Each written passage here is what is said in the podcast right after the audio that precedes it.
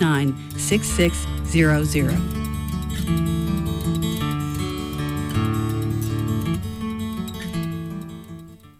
Support for WERU comes from Harry Brown's Farm, Starks, Maine, where there is music in the cafe at night and revolution in the air. Dig at harryshill.net and Facebook Harry Brown's Farm. It's coming up on 10 o'clock, and you are tuned to WERU FM, 89.9 Blue Hill, 99.9 Bangor, and streaming online everywhere at weru.org. Talk of the Towns with your host Ron Beard is up next.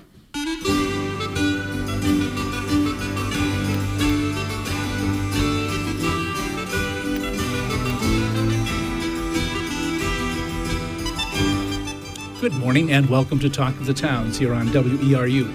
We try to go beyond the headlines to make sense of the issues facing Maine communities, to share what works, to seek alternative solutions. Talk of the Towns is produced with support from Cooperative Extension, the major educational outreach program of the University of Maine with offices statewide.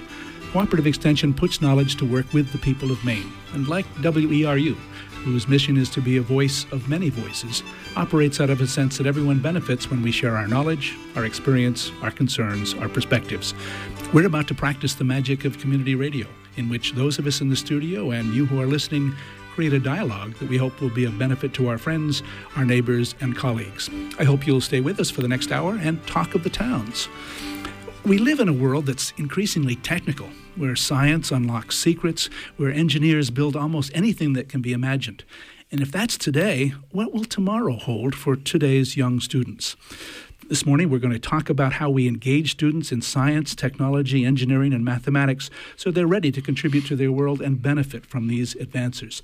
And I'm really happy to have some folks in the studio who can help, help us with that conversation. Um, we have Judy Mathewson and Allison Saunders, both um, of, uh, um, I guess we're calling it the, the Alliance. Um, the Maine Math and Science Alliance? Yeah, yes. get right close to that microphone. The Maine Math and Science Alliance. Great. And, um, and we also have uh, Bill Shaw. Bill is a retired biochemist and living in Stonington, and he's thought a lot about and, and had some great experience of helping young people think about um, the role of, of, of uh, science, technology, engineering, and math. Welcome to you, Bill. Thank you. Now, uh, Judy, um, you're in the Blue Hill area. Um, tell us a little bit about your background and and and uh, um, your connection, and then we'll introduce Tom Keller, who I believe is on the phone or will be on the phone shortly, and uh, he can provide an overview. But your background. Uh, my background is in journalism, uh, including some articles about science. Uh-huh. Um, and it's nice to once again be involved with promoting scientific ideas. Um, I'm working on the Blue Hill Peninsula and uh, on Deer Isle to think up fun out of school opportunities for youth age 10 to 18. Great.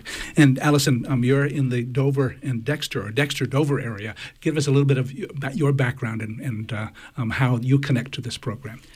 Sure. Um, as a former educator, I used to teach at uh, Dexter Regional High School and uh, biology, chemistry, science. I've always had a passion for science and um, working for Maine Math and Science Alliance now as a, as a STEM guide, which we'll talk a lot about later, yes.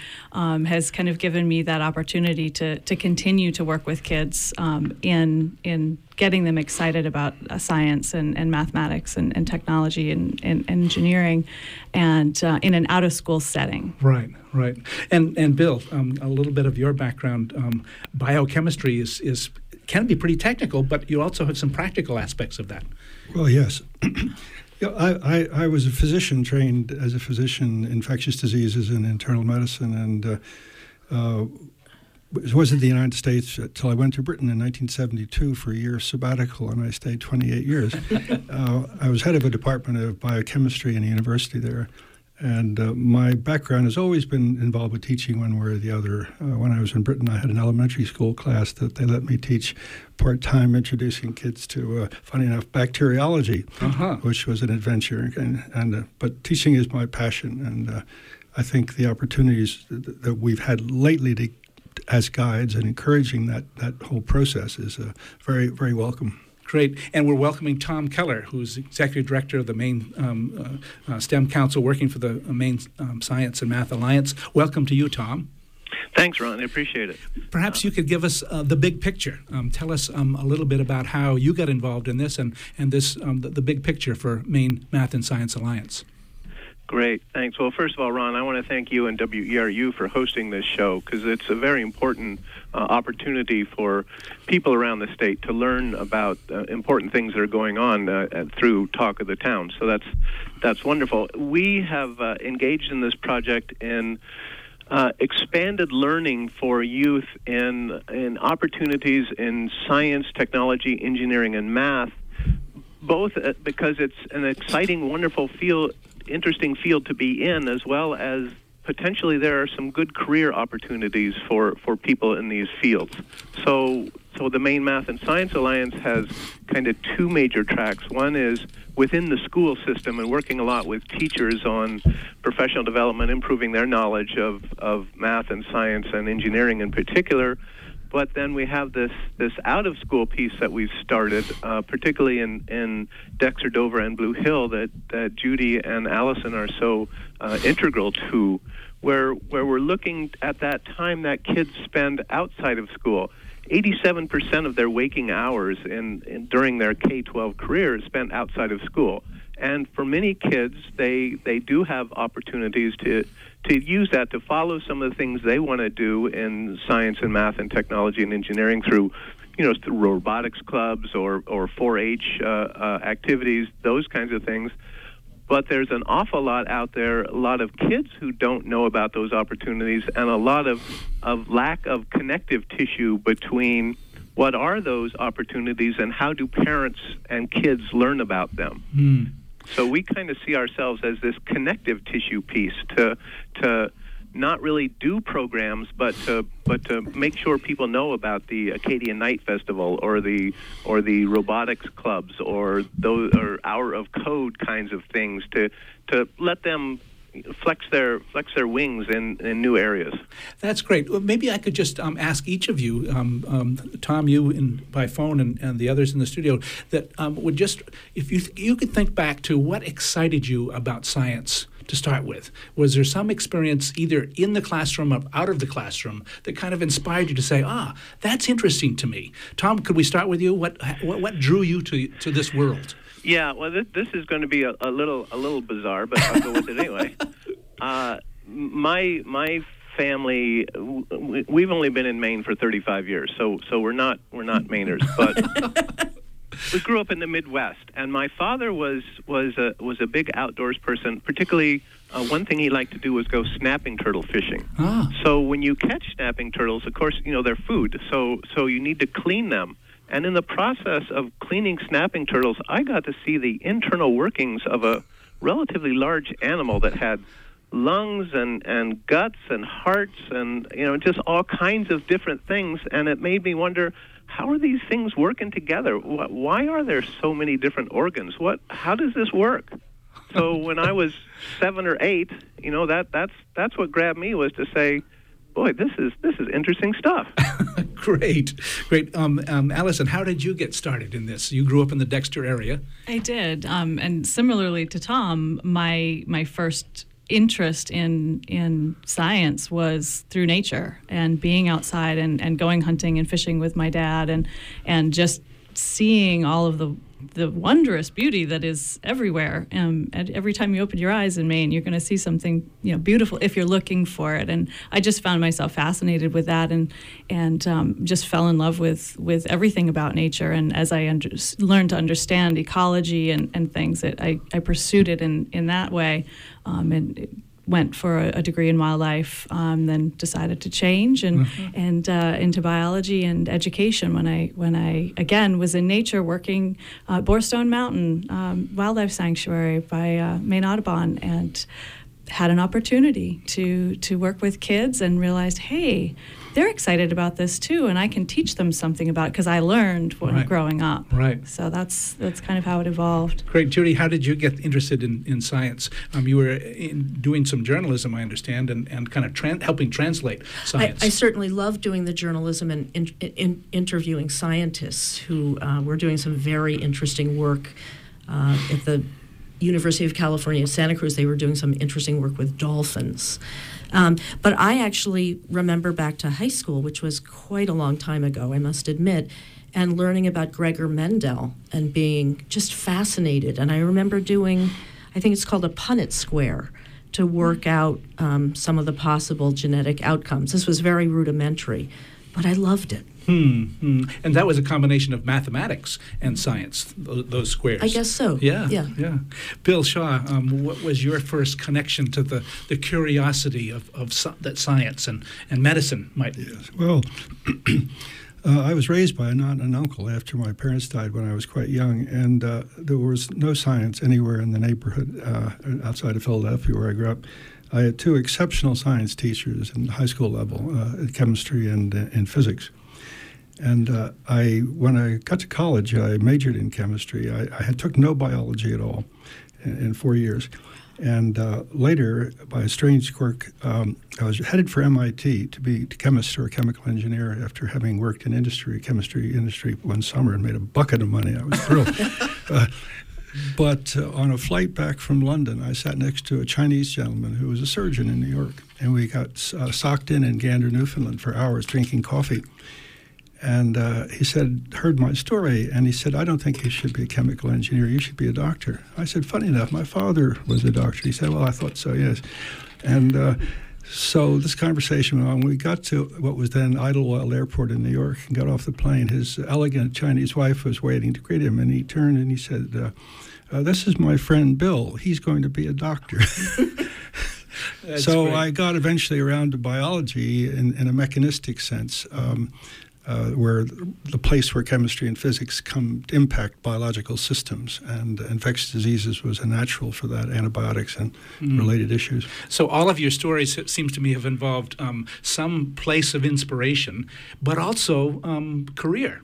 Um, and I think that's what um, this alliance is, is all about. Tom, um, go back to you. You, I think you first started um, the the alliance first started in the school system, and you made some progress there. What led you to believe that the out of school um, experience was as important, or maybe more important?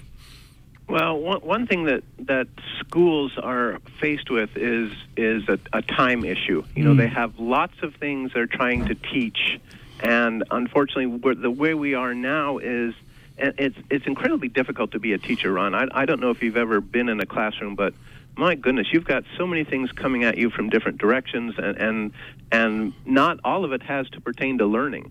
Hmm. So right now, teachers are are focused a lot on you know those school report cards and and testing scores and making sure that that kids do well on uh, the the state tests in reading and math, and science has really taken a back seat to any kind of uh, school uh, opportunity time. And we, you know, we heard that pretty loud and clear as we go around doing uh, teacher professional development. So, so we said there is this other field of study called out of out of school learning that actually is a has quite a deep uh, research base to it, and so let's let's tap into that to say particularly as Allison noted in this beautiful place we have with all kinds of opportunities. We we don't want kids to be necessarily you know sitting inside looking at the at the TV when they come home from school. What are ways that we can that we can help them uh, put that time follow their interests? That's a big thing that we have to we have to do is is talk to kids and see you know what are you what are you interested in right now with schools that's very hard to do because the, the standards that we have in, in math and science and, and engineering are, are, are quite good. They're, they're good and rigorous, but making that connection to the real world is, is elusive for us. So, so we kind of said, it's wonderful, schools are doing a, a good job in, in trying times. Let's see if we can take advantage of this out of time uh, opportunities for kids as well. Great. And before I, I get more from uh, Judy and Allison and, and Bill here in the studio, um, perhaps you could give us some of the background that that um, begins to shape um, why this is important. What do we know about um, students who have engaged effectively with science, math, um, engineering technology. Um, what do we know about their futures, uh, both um, perhaps as college students, but also as, as citizens, as employees?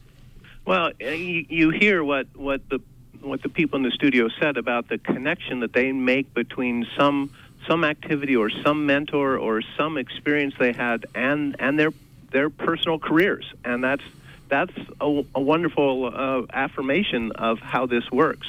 what what we try to do is to just let kids keep that door open to math and science. They get a lot of a lot of uh, uh, messages through media and such that math is hard, or you know, you never use algebra, or, or you know, what good is this biology you're taking in school? How does it connect to to to my life as an adolescent? So, so the, the what we are able to do is to is to get kids thinking more on problem solving and more on working together and, and building communities uh, within these these uh, STEM opportunities, such that such that they can they can kind of feed off each other, which is a very important thing. Even in careers, you need to be able to work with other people. You need to think about how do, how does this group function if we're if we're doing a if we're trying to figure out uh, better better uh, floating lines or sinking lines or lobster traps. How are we going to go about doing that? And it makes no sense that we each individually do that, but but come together with kind of an organized, you know, logical, dare I say, scientific uh, thought pattern on how do we solve this problem. Mm. So mm. it gives them the chance to to to try things and to and to think about how this problem solving and, and communicating and and uh, uh, working working across different types of learning styles, different types of, of uh, backgrounds, really plays out in, in any kind of job or career that a, that a kid wants. Mm. So, um, as you began to look at this um, um, out of school um, type experience, um, you probably had some some uh, partners in, in thinking about that. And then, how did you choose um, the pilot areas or the, the startup areas in the Dexter Dover area and the Blue Hill Deer Isle area? How did you make those choices? Well, we've had some fabulous partners. So the, the first part of your question is is uh, Cooperative Extension 4-H is a wonderful STEM partner, as well as understanding how how volunteers uh, can be sought and and the, the care and feeding of volunteers. Uh, as well as the fact that they're in every county in the state and, and every state in the nation. So they have a tremendous research base and and and practical base on how do we go about doing these STEM activities. Although they you might have started with animal science, but now there's robotics and there's and there's computer programming. There's a lot more to 4-H than there was when I was a kid, which was many more years ago than when Judy was a kid. I don't know about that, Tom. and so, uh, so they're they're a great partner. Another great partner is, you know, there are 243 public libraries across this state who have trained people and resources and, and buildings. And they're kind of going through a transition as we move away maybe from print books to more electronic books. They're trying to say, what can we do? So we're partnering with a group called Cornerstones for Science that works with, with public libraries to create maker spaces and, and have more more uh, resource center type atmosphere than than what a traditional library has had in the past. Finally, a great partner in the in the Castine area is Maine Maritime Academy, which is really Maine's STEM academy. They're focused, you know, strictly on science, technology, engineering, and math, and so all kinds of, of opportunities there to to make the connection real for these kids and and the kids who go through Maine Maritime come out with jobs pretty quickly and pretty good paying jobs too. Right, right. Well, I, um, you may or may not have time to stay with us. Um, I'll keep you on the line um, for as long as, as, as you can be there. Um, but uh, let's let's hear a little bit more from um, Judy and and uh, Allison about how it actually works in their two um, regions. Uh, Judy, start with you. Uh, talk, talk a little bit how how are you organized and what are some of the things that you're doing day to day or or month to month. Absolutely. It's still sort of early days, but I would say that the most important thing is that I am boots in the ground. I'm embedded in the uh, Blue Hill Peninsula and the Deer Isle area. And um, I can think of a few examples of the kind of thing I've done.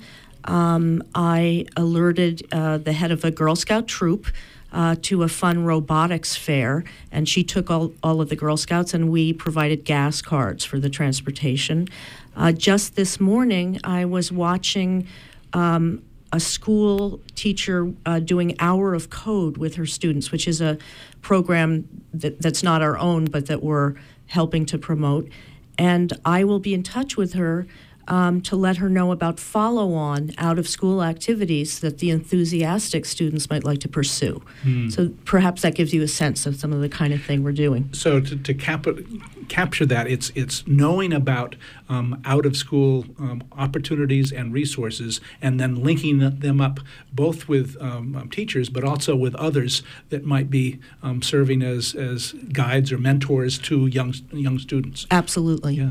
And how does it work? you've been in in the in the Dexter area a number of different ways. But um, what, what's your work with, with the Math and Maine Math and Science um, Alliance, Allison?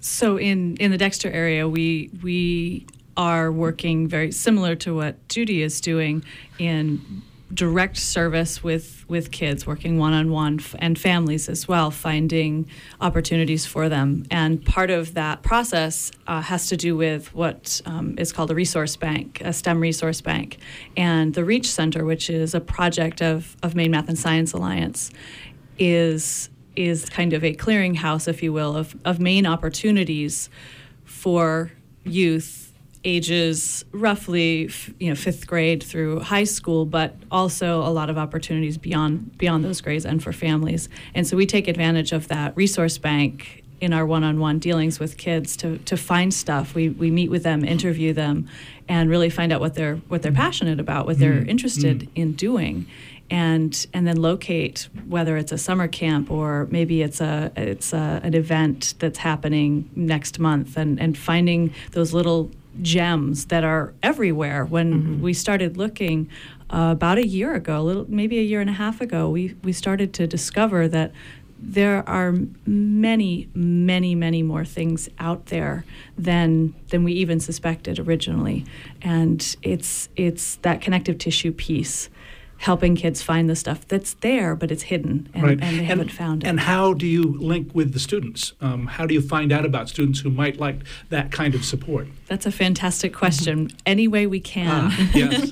um, we've we've tried a, a, number of different things, uh, of course, through emails and and Facebook, uh, but have found the most successful is to actually partner with the schools to to get an opportunity to really meet the kids where they are for the most part, um, and we help with some larger events, things like science fairs, open houses, and make ourselves present mm. so that we can talk with kids and families and right. say, "Hey, there are these services out there, and and we'd like to help connect you with them." Uh, so we are doing activities like on ramps, the what we call on ramps. So something like a science club or a robotics club or a, a new project that we're as STEM guides are looking at called Teen Science Cafe and we're exploring what's already out there and utilizing it in a way that that's easy for communities to to participate in and really get a chance to, to meet those kids there. It might be a one time event and, and then they say, Hey,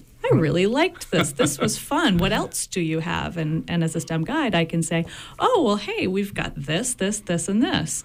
You know, are you interested in in pursuing any of these options? And and following up mm-hmm. is right. really important. I know Judy has found that that that's that's a big piece. You might meet them once, but following up with mm-hmm. them and, and continuing that dialogue is really important. Mm. I'll just remind the listeners that we're talking about science, technology, and math um, here on WERU's Talk of the Towns. In the studio with us, we have Judy Mathewson and Allison Saunders, who are STEM guides. Is that how mm-hmm. you're pronouncing it or, or, saying it? And also, um, t- uh, Bill Shaw is here. Um, he's a retired biochemist um, and physician, and uh, he had some early early experience, and I'm going to come back to him in a minute. And uh, still on the phone with us is Tom Keller, who is with the Maine Math and Science Alliance. Anything that you'd like to add, Tom, before we let you go? Because we're going to try to get um, a, a, current student, a college student, to talk about his experiences in, in just a moment. But anything you'd like to add, Tom, before we let you go?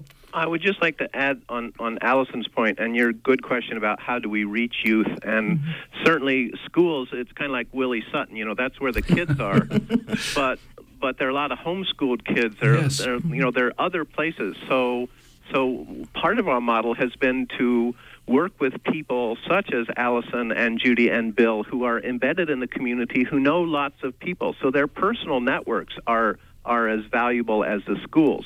This kind of outreach, you know, through WERU, another way. Uh, uh, you know, we we as Allison says, however we can find them. Uh, certainly, schools are, are the the most obvious candidate, but you know, I'm I'm hoping we get 25, 50 people to call Allison and, and Judy after this show to say, how do I how do I access your services? Great, great. Well, Tom, thanks so much for uh, being with us here on Talk of the Towns this morning. Well, I appreciate the opportunity, Ron. And, and if there are any questions, uh, uh, just have Judy and Allison answer them. Okay, I'll do that. Thanks, Tom. Thanks. All right, take care. Bye, Tom. Tom Bye. Keller from the Maine Math and Science Alliance. And uh, now a little bit um, to your experience, Bill. You, um, uh, you know, came to the Deer Isle area with your um, your years of experience, and you were intrigued by how do I ma- help make these linkages? What was some of your experience, and maybe maybe cite um, some examples of students that you worked with. Yes, well, when I arrived about to the year 2000, I uh, people said, "Well, you should get on the on the uh, school board or something like that." And I said, "No, I, that's too political. I want to I want to be more subversive about it." In a way. and so my my efforts were directed in um, by a former principal at the high school who would I act as a mentor for uh, a young science teacher who was struggling a bit in, in her first position. And that got me involved in high school science teaching, mainly chemistry, which is my first love, uh, over about almost a decade off and on. And uh, one of the things I noticed right away was we did have on the island remarkable people, collection, not organized in any way, uh, ranging from geologists to uh, a particular mathematician, uh, engineers, various people, most of whom were retired. Never mind the summer people, because that's too complicated to deal with. Um, and um, so what I started with was the idea of something called inreach, not outreach. Uh, we don't have any Mount uh, Desert Biological Stations or Jackson Labs on Deer Isle. So the question would be how to how to find these people and get them to reach into the school and be accepted, uh, helping out uh, after school, whatever, whatever their forte happened to be. And uh, just to finish off this, uh, last summer uh, I realized that we had, uh, I think, a total of six people who've lived in Antarctica. Uh, and they came forward and said, "Is there any way that you know we could engage with the kids?" And I said, "Wow, this is because it's global warming, it's navigation at, at high uh, high latitudes, it's all kinds of, of issues come up." And uh, so that's a, a, work in progress. and uh, nothing has come from it yet. But this is the kind of when you have people like that, it's a wonderful opportunity to build on that. And Mm. that's a kind of a uh, would be a flagship program in a way because Mhm. it would involve more than one student and more than one expert. And Mhm. uh, but there are going to be other examples, I hope. Well, your your example and and um, those of your kind of uh, colleagues, your retired colleagues, um, say that there's amazing resources in our communities, and that um, we need uh, ways to link them up. They might not know how to link them up. The schools might not know that those people exist, um, or other groups. So this linkage that that you're all involved in is just a wonderful way to to, to go about it. Yeah. So um, we're we're going to um, still try to get a um, current college student to talk about um, his experiences um, growing up in the in the local area and thinking about um, science and math, and we'll see if that works or not. Where where would you like this to develop, Allison? You've been at it a little bit longer than Judy in terms of things. Where where would you like your program to start kind of start to grow? So the STEM Guides program is is designed to be replicable in other locations, in particular rural locations, and it's our hope is to grow to five locations in Maine at, at, at a minimum and we're also hoping that not just the, the locations grow, but the interest grows. And as people talk more about STEM, so sci- science, technology, engineering, and mathematics, Mhm. you'll hear that term a lot. It's kind of a buzzword right now. Um, and that's why we're called STEM guides. Mhm, Uh, we're mhm. like guidance counselors for, Right. for STEM. Or Maine guides? or or Maine guides. It's a it's a play on that as well, um, and so we're hoping that that people pay more attention to this and start to recognize that that the STEM that we're talking about when many times when particularly adults that maybe didn't have a great experience in school for whatever reason they struggled when they start to realize that STEM isn't just science as the text in the textbook sense or math in the textbook sense, but it's everywhere. STEM is all around us. And so growing that awareness and understanding that it's applicable in every aspect of, of our lives and helping kids make those connections. We're, we're hoping to, to grow the appreciation that kids have for what's what is there, what what they have for potential uh, to to make careers out of things that, that they're interested in that they never thought about were connected to STEM. Mm, mm. I like that notion of, of that connectivity and the fact that every day we're using elements of STEM um, to live our lives. And it starts with curiosity. Why does something work that way? Could I do it better? Could I make something from that knowledge? And um, everybody needs that. But let's um, go now by phone to Michael Sentner Zapata, who is a student um, at Harvard University, um, but he's also a graduate of George Stevens Academy. We're delighted to have you on the phone with us, Michael. Welcome to Talk of the Towns. Hi, thanks so much for having me this morning. Um, Michael, tell us a little bit about your experience um, at George Stevens and what led you um, to be interested in science um, in that experience. Okay, well, um, I graduated from George Stevens Academy in 2010, a couple of years ago, and now I'm a senior in college. Time has flown by. Hmm. Uh, but I've been really interested in, in science in particular because my uh, dad is a retired surgeon, and um, I plan to follow in his footsteps and go on to medical school and become a doctor as well. So, um, do you remember um, particular aspects of, of uh, um, the school setting um, at George Stephen that either encouraged you or perhaps um, um, got in the way of your pursuit of science? Uh, well, first of all, I'd say that George Stevens Academy did a really, really great job of preparing me for college in general. they had a really strong academic program overall. they did a great job of prepping me. Um, although in science um, it was a little bit tougher because um, GSA doesn't offer um, very many AP classes, um, particularly in science. Um, so that was kind of uh, a difficulty because when I got to college, I was of course competing with a lot of kids from all over the country who had, you know, taken every AP class available and, and aced every single class. So right coming from a, a small school with GSA that had limited AP resources was tough. Um, so that just meant I had to do a little extra work on my own. But um, in general, I thought the school did an excellent job, and I was very, very pleased with, with um, the results coming out in GSA. So that was a little bit of a a hindrance for me, but that's just something that I had to get over on my own. Sure. And what about out, out of school? Did you have experiences, um, perhaps um, um, with your dad or with other people, that um, kind of um, encouraged you along this path in some way? Experiences or people?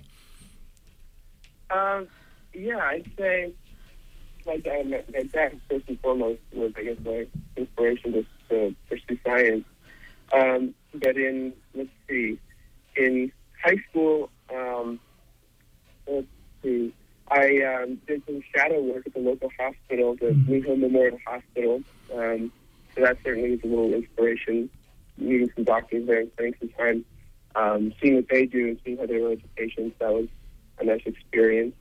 Um, and then, I guess, extracurricularly, I was involved on the math team and, and some other you know, little science groups. So that was kind of cool as well. Mm-hmm, great. And and if you were to um, um, kind of go back to George Stevens, um, your area uh, today, um, what would you tell um, students um, there now about the journey that you've been on in terms of uh, pursuing an undergraduate degree and then perhaps going further? I tell them not to give up. It's totally possible. You know, a lot of kids may think that just because we come from such a, a rural area that doesn't really have many STEM resources, that science really isn't an option for them. And I tell them that's entirely not true. If they really want to pursue some career in engineering, math, science, technology, that the options are available for them. They just have to show a little bit of initiative and, and pursue them themselves. And um, a, a, kind of a final question: um, If um, a STEM guide had been in the Blue Hill area when you were a student, um, or perhaps there's other STEM guides who are um, potential STEM guides who are listening to the radio program this morning, what would you tell them about um, reaching out to young people to encourage them to think about these connections to science and math? I would tell them that I think there is a great interest already available within within young children. I think maybe much more than they even realize. I remember as a student in GSA, a lot of my friends were actually very interested in science and math and have gone on to study science in college too. Um, and if we had more resources available when we were younger, that would have just benefited us um, even more. Mm-hmm. So I think I would just be very, very encouraging to those individuals and tell them that yes, there is an interest out there, um, and maybe the, it's not voiced um, as much as it should be because students maybe feel a little bit um, intimidated in the in the settings in which they're growing up. But um, it, it's certainly there, that's for sure. And um, you probably uh, had friends who were not going to go on to college um, there at George Stephen. Um, anything you'd say to students like that? Um, what, what should their connection be, or what could their connection be to science and math? Uh, well, sure. You don't have to, um, of course, go to college to pursue um, something in, in, the sciences or, or in math. And I, I would just tell them that if they have an interest, that they that they should pursue. And I think that's the direction of our of our society today. Uh, many jobs are opening up within math and sciencey fields, and um, and if they have any interest, it's worth looking into because it's a very rewarding career path. Great. Well, thanks so much for taking time out of your um, activities as a senior at Harvard um, to be with us here on Talk of the Towns. Thanks so much for having me this morning. Okay, that's Michael Sentner Zapata, um, a former um, a graduate of George Stevens Academy, now at Harvard University here on Talk of the Towns. We're going to open up our phone lines because perhaps there's listeners um, who have been heard this the first part of our program talking about science, technology, engineering, and math and their applications to um, the future.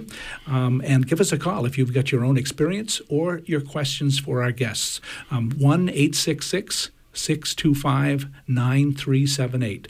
That's 1 866 625 9378. If you have questions or comments for our guests here in the studio, Judy Mathewson and Allison Saunders, uh, both um, STEM guides, um, uh, Allison in the Dexter Dover region, um, Judy in the Blue Hill and Deer Isle um, area, and also Bill Shaw, who was kind of a former STEM guide or, or mentor um, in this. He's a retired uh, physician, biochemist, uh, um, living in the Stonington area. Um, give us a call, 1 625 9378. Um, so, uh, as you think about this kind of connection, any stories to tell about young people or their families that uh, you've had great success with? Allison, you've probably got a couple of those kinds of stories? Thankfully, yes. Um, and I, would like to say that it, it's it's definitely been a slow process, mm-hmm. and so getting, even though as Judy mentioned earlier, being embedded in a community is really important. I've found that, that that that's been very valuable for me because I do know so many people having grown up there and having taught there, but but still there's that that kind of hesitancy to to call someone up and say, okay, yes, I am interested in in science. Um, but what can you do for me? That there's a lot of right. hesitation right. there. So I had to find. I found that I I had to go and you know really kind of knock on doors and mm-hmm. and send emails and phone calls.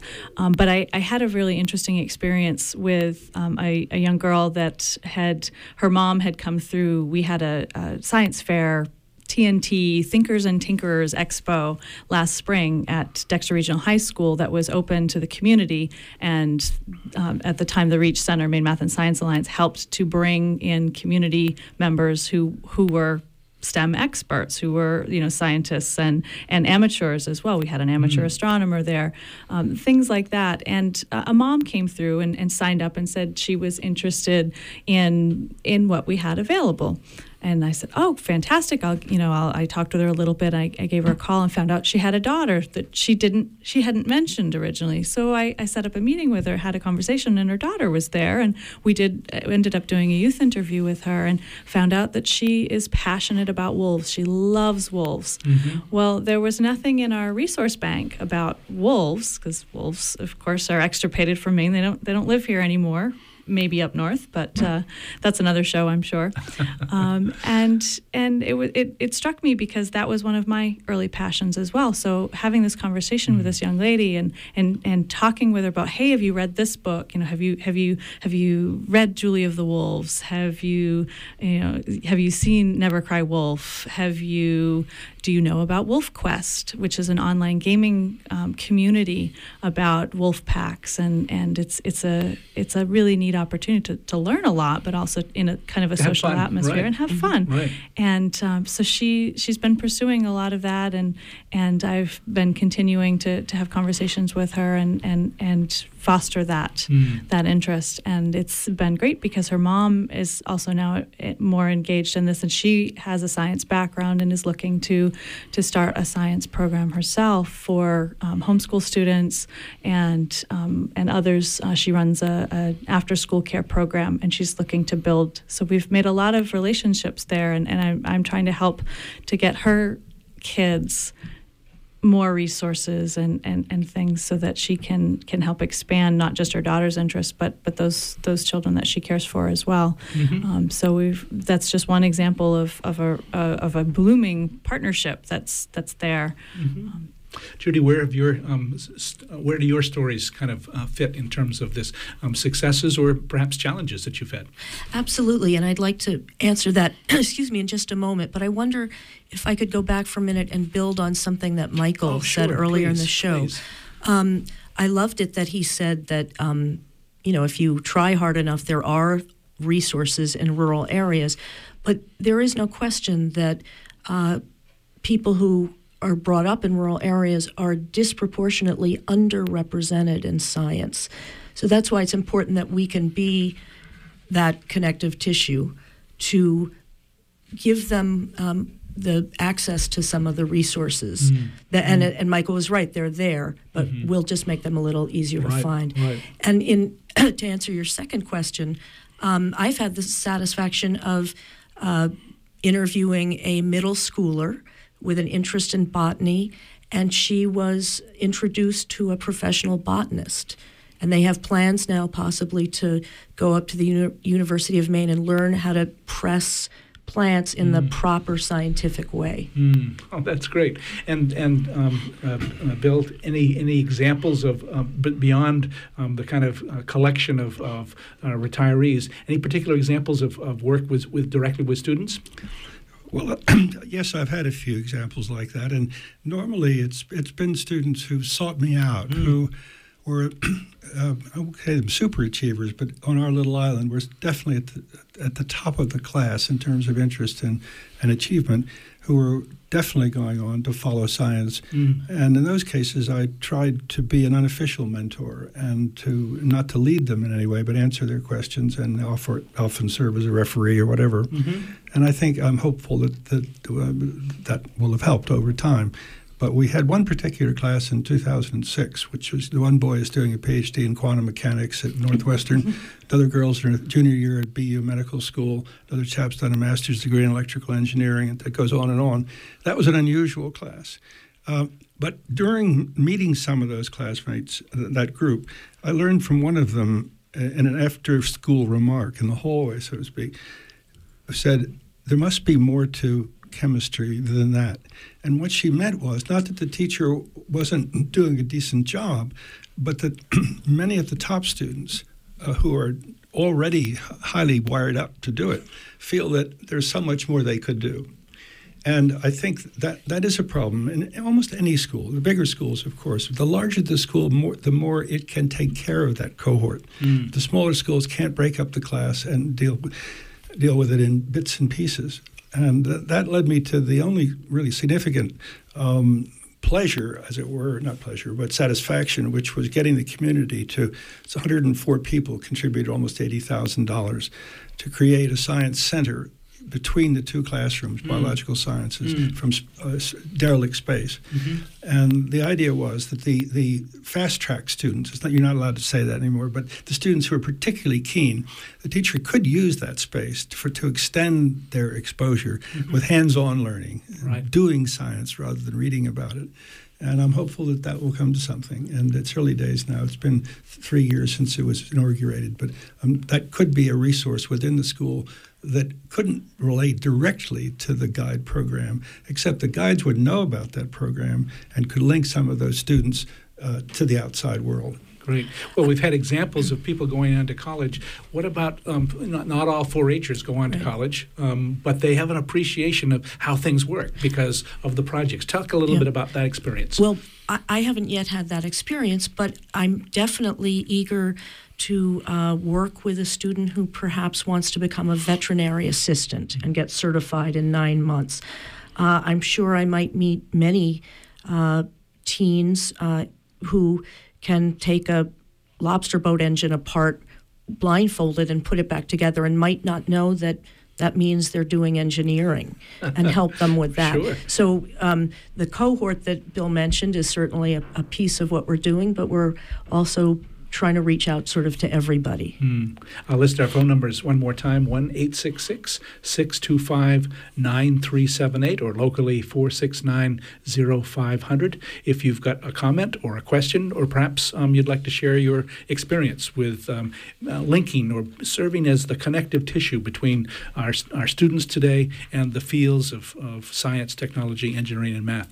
Um, a comment again from Bill Shaw. Yeah, one phrase that I like particularly is scientific literacy, which uh, is something that isn't focused precisely on a career, or but it's extremely important that graduating students have that have that feeling, feeling comfortable with science.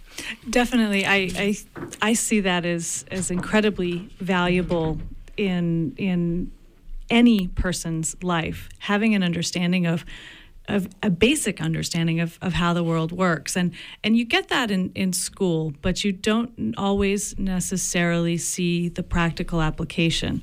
Like you might learn about um, how cells grow and divide, and you might learn a little bit about anatomy, but really then getting that extra application about how does that apply to me? How does it apply to my health? And and again, I'll I'll kind of piggyback on what Tom had said earlier. Teachers are having been a teacher and lived it and understanding it fully. There is only so much time in your life and only so much time you have in a classroom. Um, but but helping kids to get the basics and then having programs like STEM Guides program or 4-H or Girl Scouts that can address some of these these more personal connections for kids and really getting them to understand why they need to understand the biology that they're learning in, in school mm-hmm. and how it applies. It makes it more engaging, it makes it more exciting. And and they want to learn more. They, it piques their curiosity, and they want to continue to to to learn about it. And and it it can turn into a career mm-hmm. so easily mm-hmm. when when a kid finds their their spark, their passion you know maybe they're really good with people but they don't feel they're good in biology they you know they maybe struggle in in their chemistry or biology classes but they really love people and they like to make they like to help people there's there's there's sometimes that disconnect that oh well you know what am i going to do with it? i can't do anything with it well maybe you should go to be a nurse. You know, you're you're passionate about making people feel better. You bring, you know, your, your grandmother chicken soup when you're on the right. weekends when she's not feeling well, and and and you're interested in how the body works, but you, you you're make, missing that connection. Well, maybe there's a 4-H program that that allows you to get into into a, a hospital and, and learn how you know nurses work and, and you see that well, Allison, you, you, you, you bring back, you know, one of those eternal truths from Marshall McLuhan. What did he say about the future? It was going to be high tech and high touch. And we've got all this technology that we can use in a classroom or outside of a classroom, but we need that touch. We need the personal connection. Um, you've got a student that you recommended we call. He's on the line. Um, and tell us a little about that student. Introduce introduce this student. Fantastic. Um, this is uh, Eric Kite, and uh, was a former student uh, at Dexter Regional High School who I, I knew through several different ways. Um, one of one of which was um, he was a member of the Abbott Hill Ramblers, which was one of my favorite local bluegrass groups of kids. So that's um, that's that's how I uh, came to know Eric.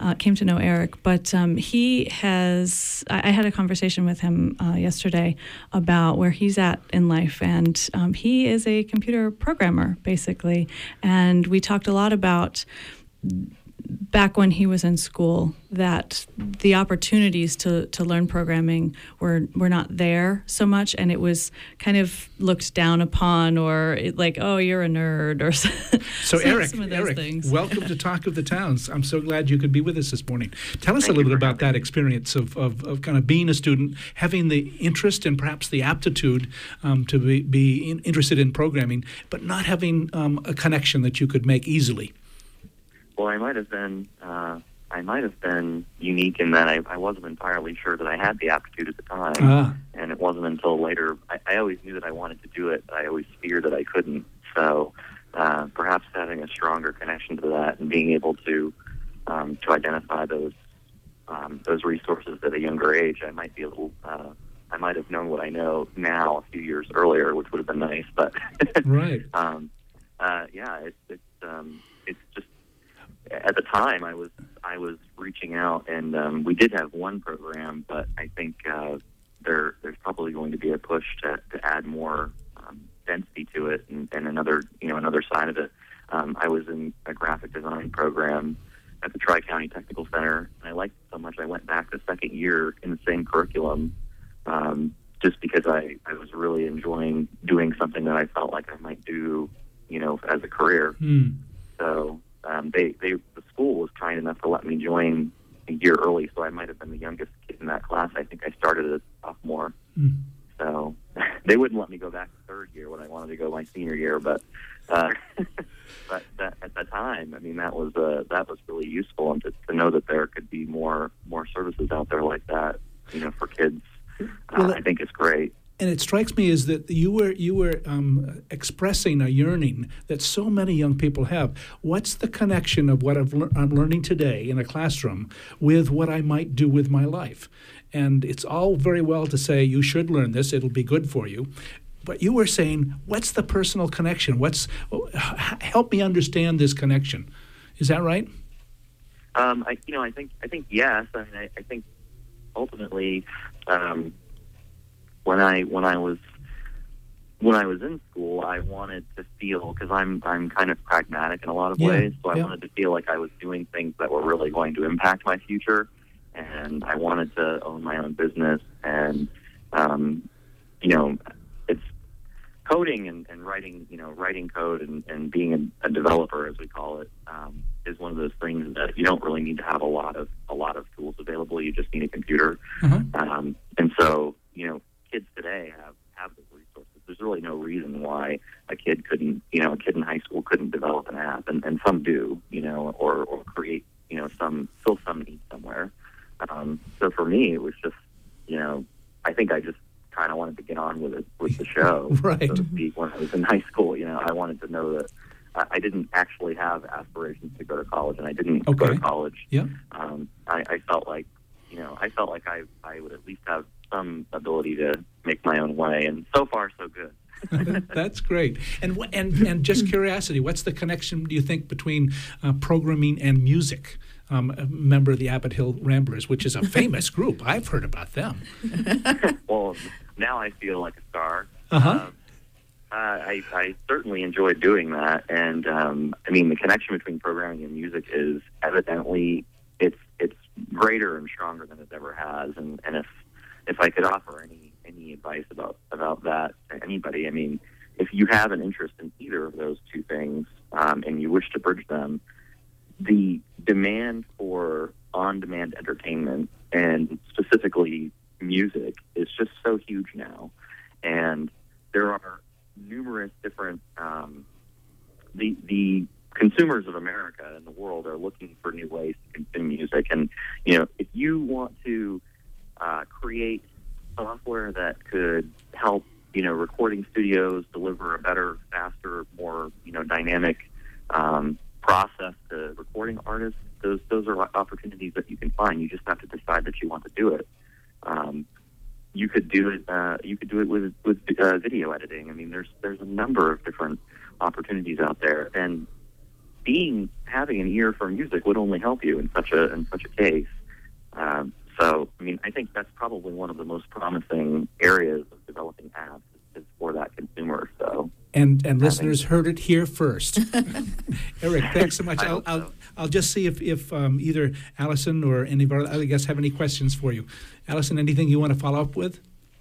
Well, I'd, I'd like to to thank him for, for thank you, uh, Eric, for being being with us today. But also, I would you speak briefly about the uh, conversation we had about biology yesterday? Um, uh, it was a large conversation. Um, I, I think, um, although although I'll try to touch on what I what I remember was um, was useful. We we I didn't really know that much about biology, and it wasn't until I developed a I didn't develop an interest in it until after school, and um, and so I, I just uh, I mean to compare the, the two needs now and, and high school me, I, I didn't find like I was really making a big connection to it, but I mean, now you just see that you, you know, everybody's a scientist now. We use, you know, the scientific method in our lives to discern everything. I mean, everything that we do and think about has, you know, follows that path. And um, biology is especially interesting to me now. But,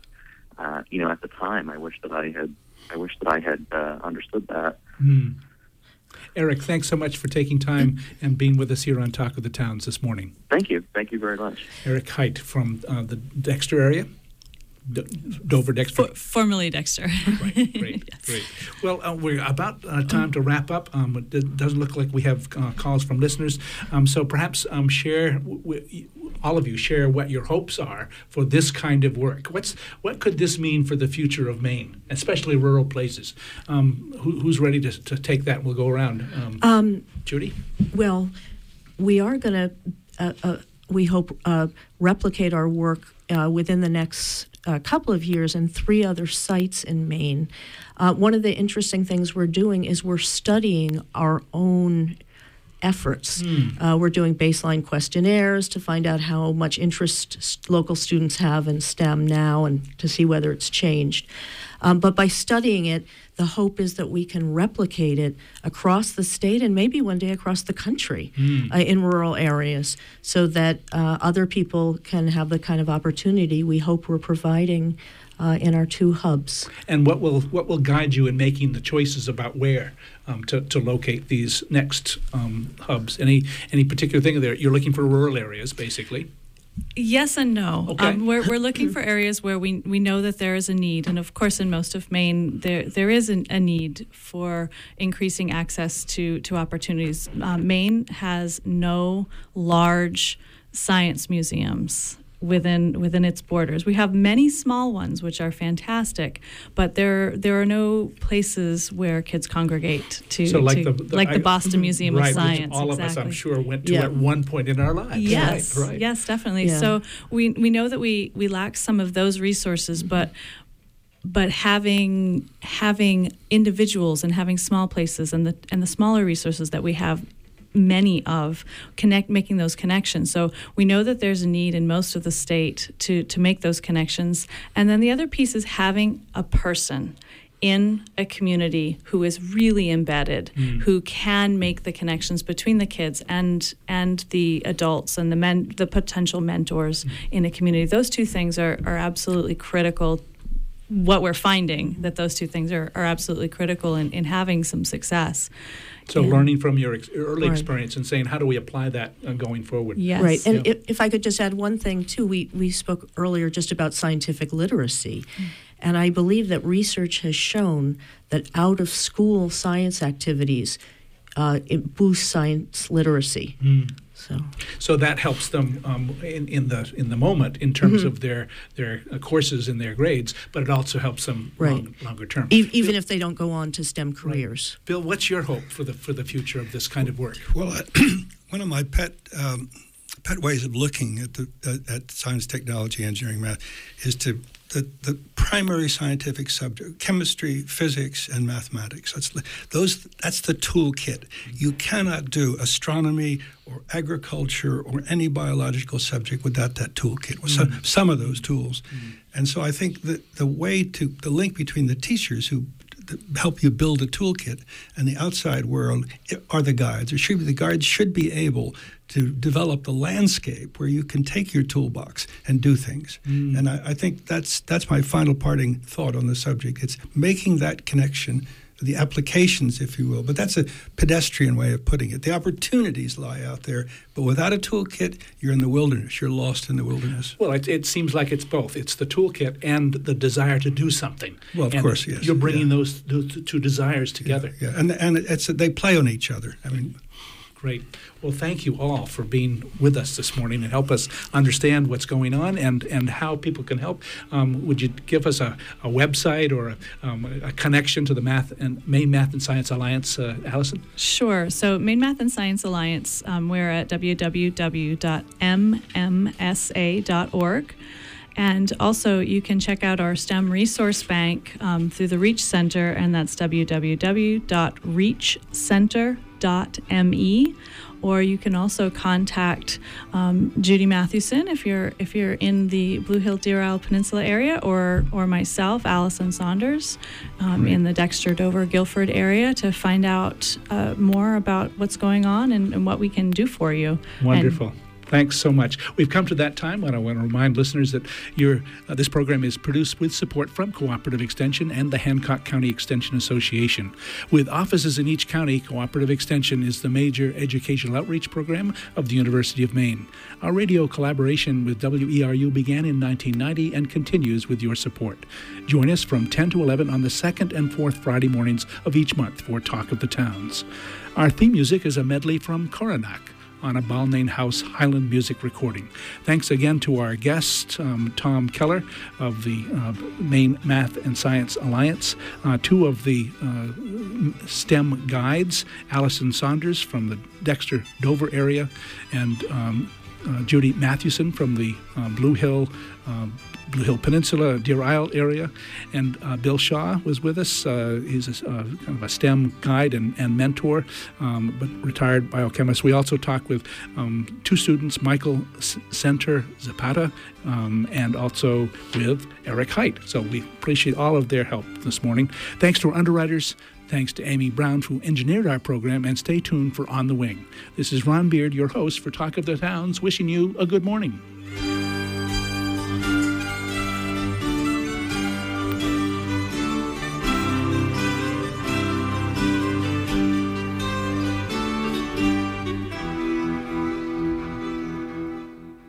Support for WERU comes from Waterfront Concerts, presenting